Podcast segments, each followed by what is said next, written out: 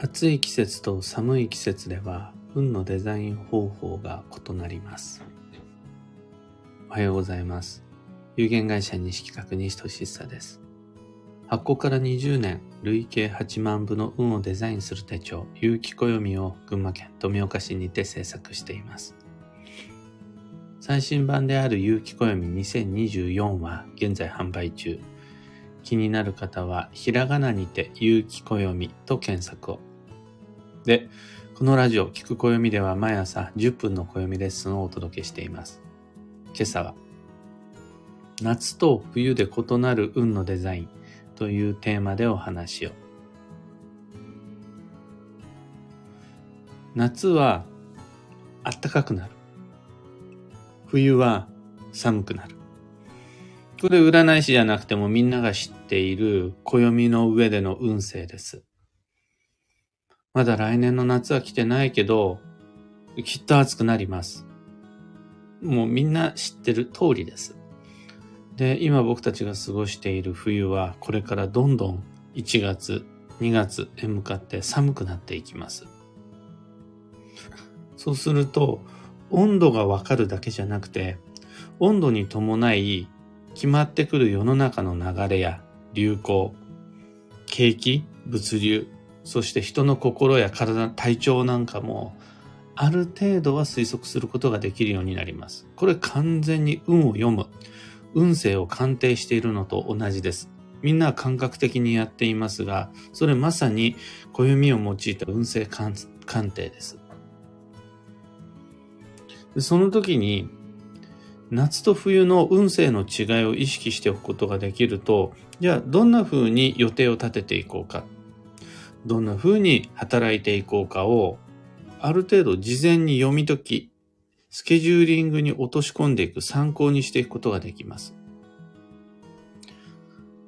例えば、夏の暖かさは感性の解放につながり、円は広がるのに対して、冬は理性が集中して寒さによってキュッて固まって絆が強まると考えられます。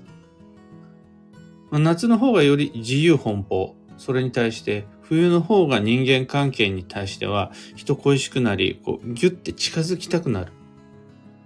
誰でもいいよじゃなくて、こう寂しい気持ちが人と人との距離感を近づけていく。と考えられます。だから夏は出会い、冬は絆みたいな感じです。特に夏至は夏の最高潮。冬至は冬の最高潮で、それぞれの作用がそのタイミングで最大化します。暖かさは運を膨張させていって、夏至で極まる。で寒さは逆に運を緊縮させていって、冬至で極まる。どっちが基地でどっちが強化ではなくて、そういう季節の運勢があることを前提に、どうスケジューリングに活かしていくのか、どう夏と冬で運のデザインを変えていくのかがポイントです。まあ、季節に限らず、その暑いとブワって感性が開いて、寒いとキュッて閉じるわけです。でこの暑くなりやすいのが夏、寒くなりやすいのが冬という暦上のサイクルです。で暖かいとひらめくけど忘れます。この開きっぱなしなんで。寒いと集中できるけれど、それにとらわれがちになります。まあ、悩みがち。こうキュッと閉じている分、一つの物事にエネルギーが集中集約されやすい。一方でそこばっかり見ちゃう。みたいなのが寒さ。どういう状況に対して何を目的にこれどうスケジューリングしていくのか。温度と連動する運の話。これまでにも実は何度かブログ、SNS で紹介したことあるんですが、どうそこを捉えていくのかがポイントです。暖かい季節では運が開いて開放的になる分、円は希薄になりがちです。一方、寒い季節では閉鎖的になる分密接で強いつながりになります。どちらが良い悪いではなくて、傾向としてあったかいは人を和やかにし、涼しいは人を爽やかにします。で、これが過度になってきて、暑いになると人はイライラするし、寒いになると人の気も心も体も落ち込んでいきます。寒さって人から元気を奪うんですよね。温度が高いと溶けて低いと固まるのは水や鉄の形だけの話じゃなくて人の心、体、魂、運、気も同じ作用を受けます。温度と運はつながっているからです。そうすると夏には夏なりの冬には冬なりの働き方や人との付き合い方、運の動かし方があるわけです。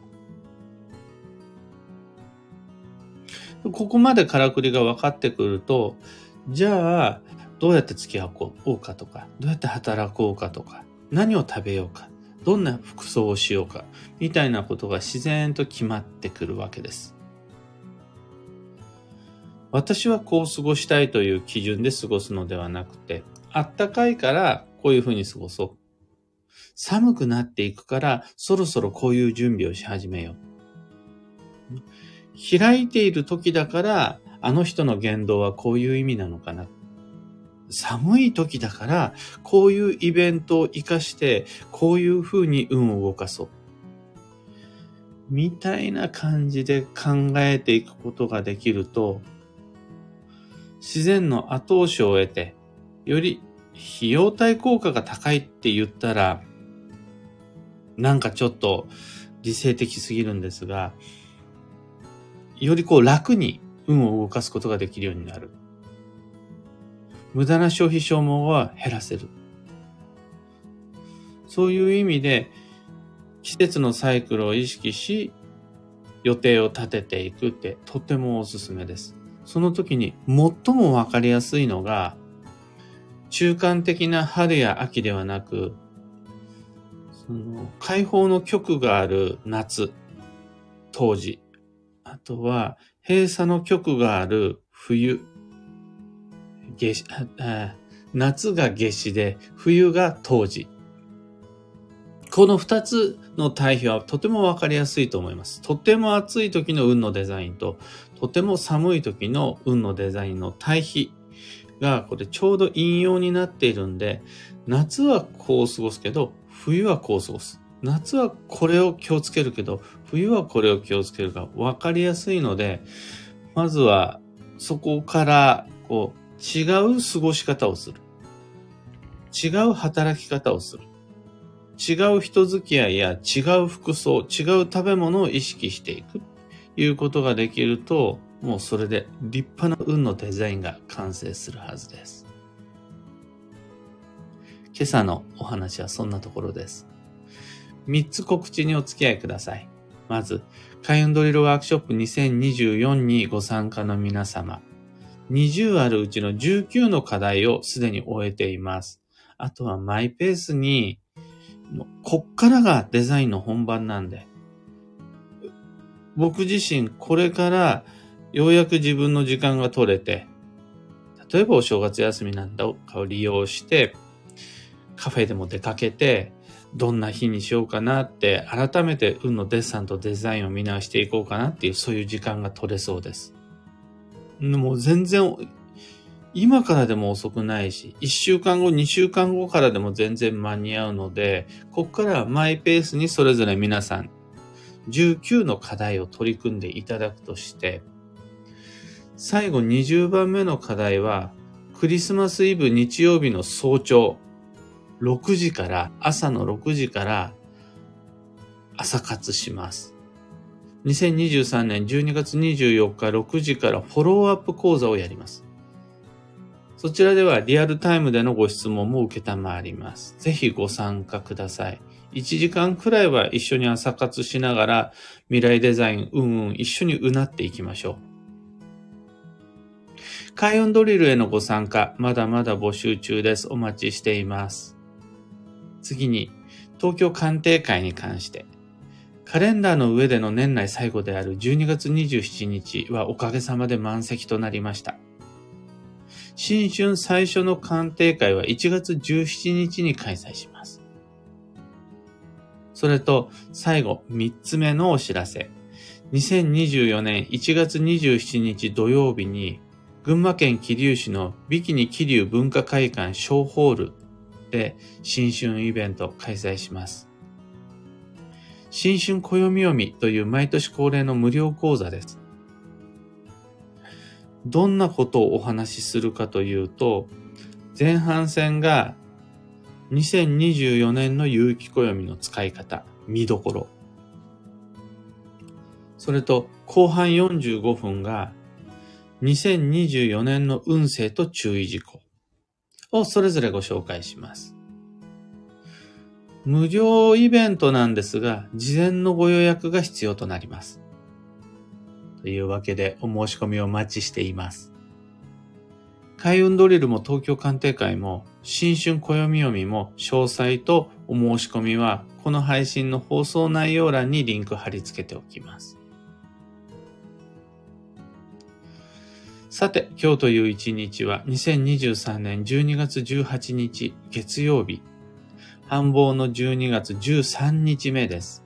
そろそろ体の疲れ、あとは人に気使った気疲れ、あとはちょっと重めの献立が続いたことによる胃腸の疲労なんかが出てきてもおかしくない頃合いです。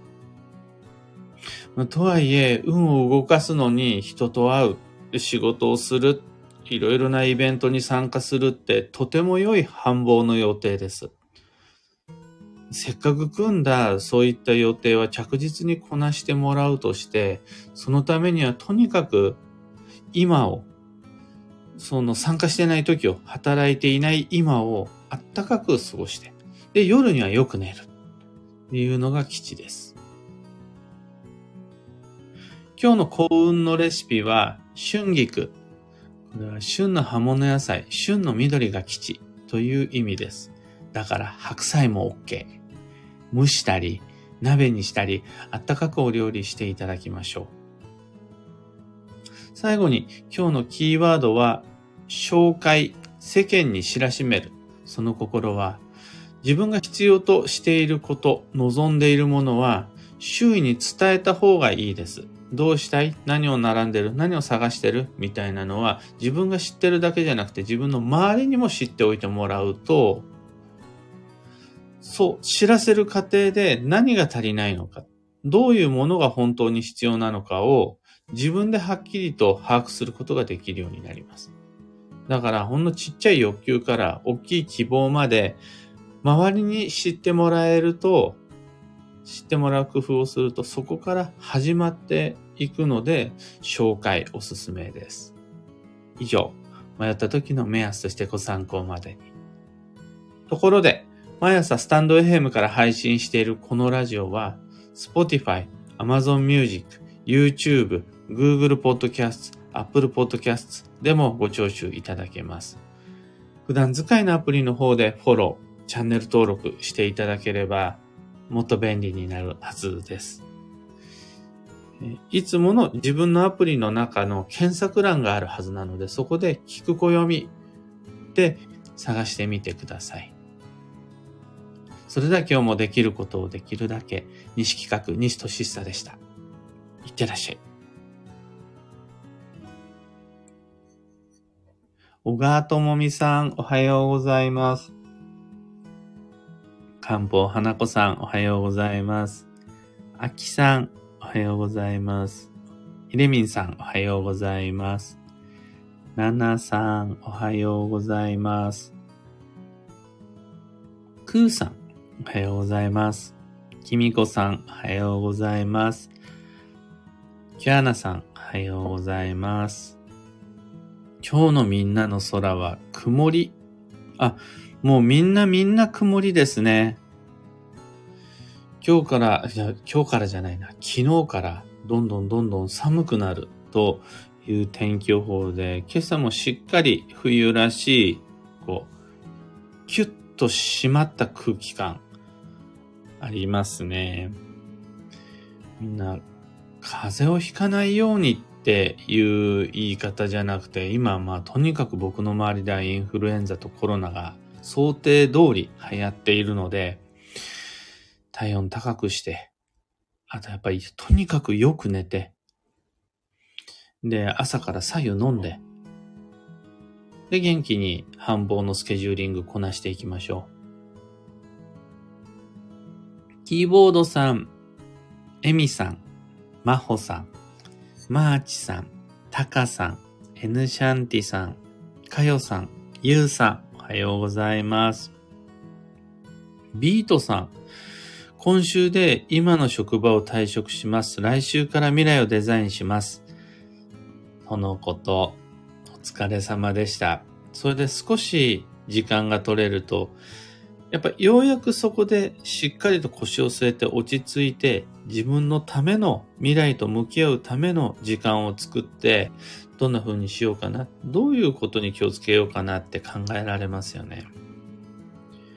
まさに僕もそうで、どうしても年末年始って僕にとっては繁忙期で自分の暦よりみんなの暦を読む機会の方が増えるんですが、それでもやっぱりお正月休みってするし、みんながこうお正月ムードになってきて、クリスマス過ぎて、次はお正月の準備だってなってくると、ふっとこう自分と向き合う、僕が僕の運と向き合うための時間が取れ始めるんですよね。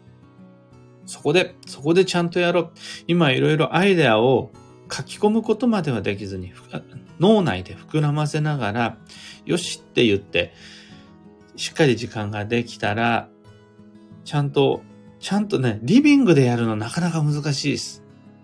いつもの日常空間の中で未来と向き合うって本当大変なので、僕はそういう時、いつもの場所じゃないところまで出かけていって、そこで自分が入れたんじゃないお茶、コーヒーを飲みながら、または自分が作ったのではないお料理、お菓子、デザート食べながら、暦にいろいろと書き込んでいくっていうことが多いです。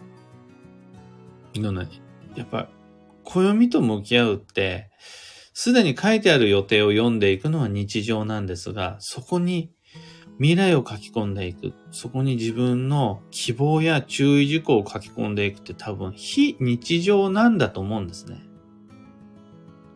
通常のサイクルの中にはそれないもの、普通の営みの中にはないものなのかもしれないです。よっぽど慣れてない限り。そうすると、非日常的行為は非日常空間、いつもとはちょっと違う場所、雰囲気の中でできる方がしっくりくるんかなと思います。というわけで、今朝の配信はここまで。今日もマイペースに運をデザインして参りましょう。僕も行ってきます。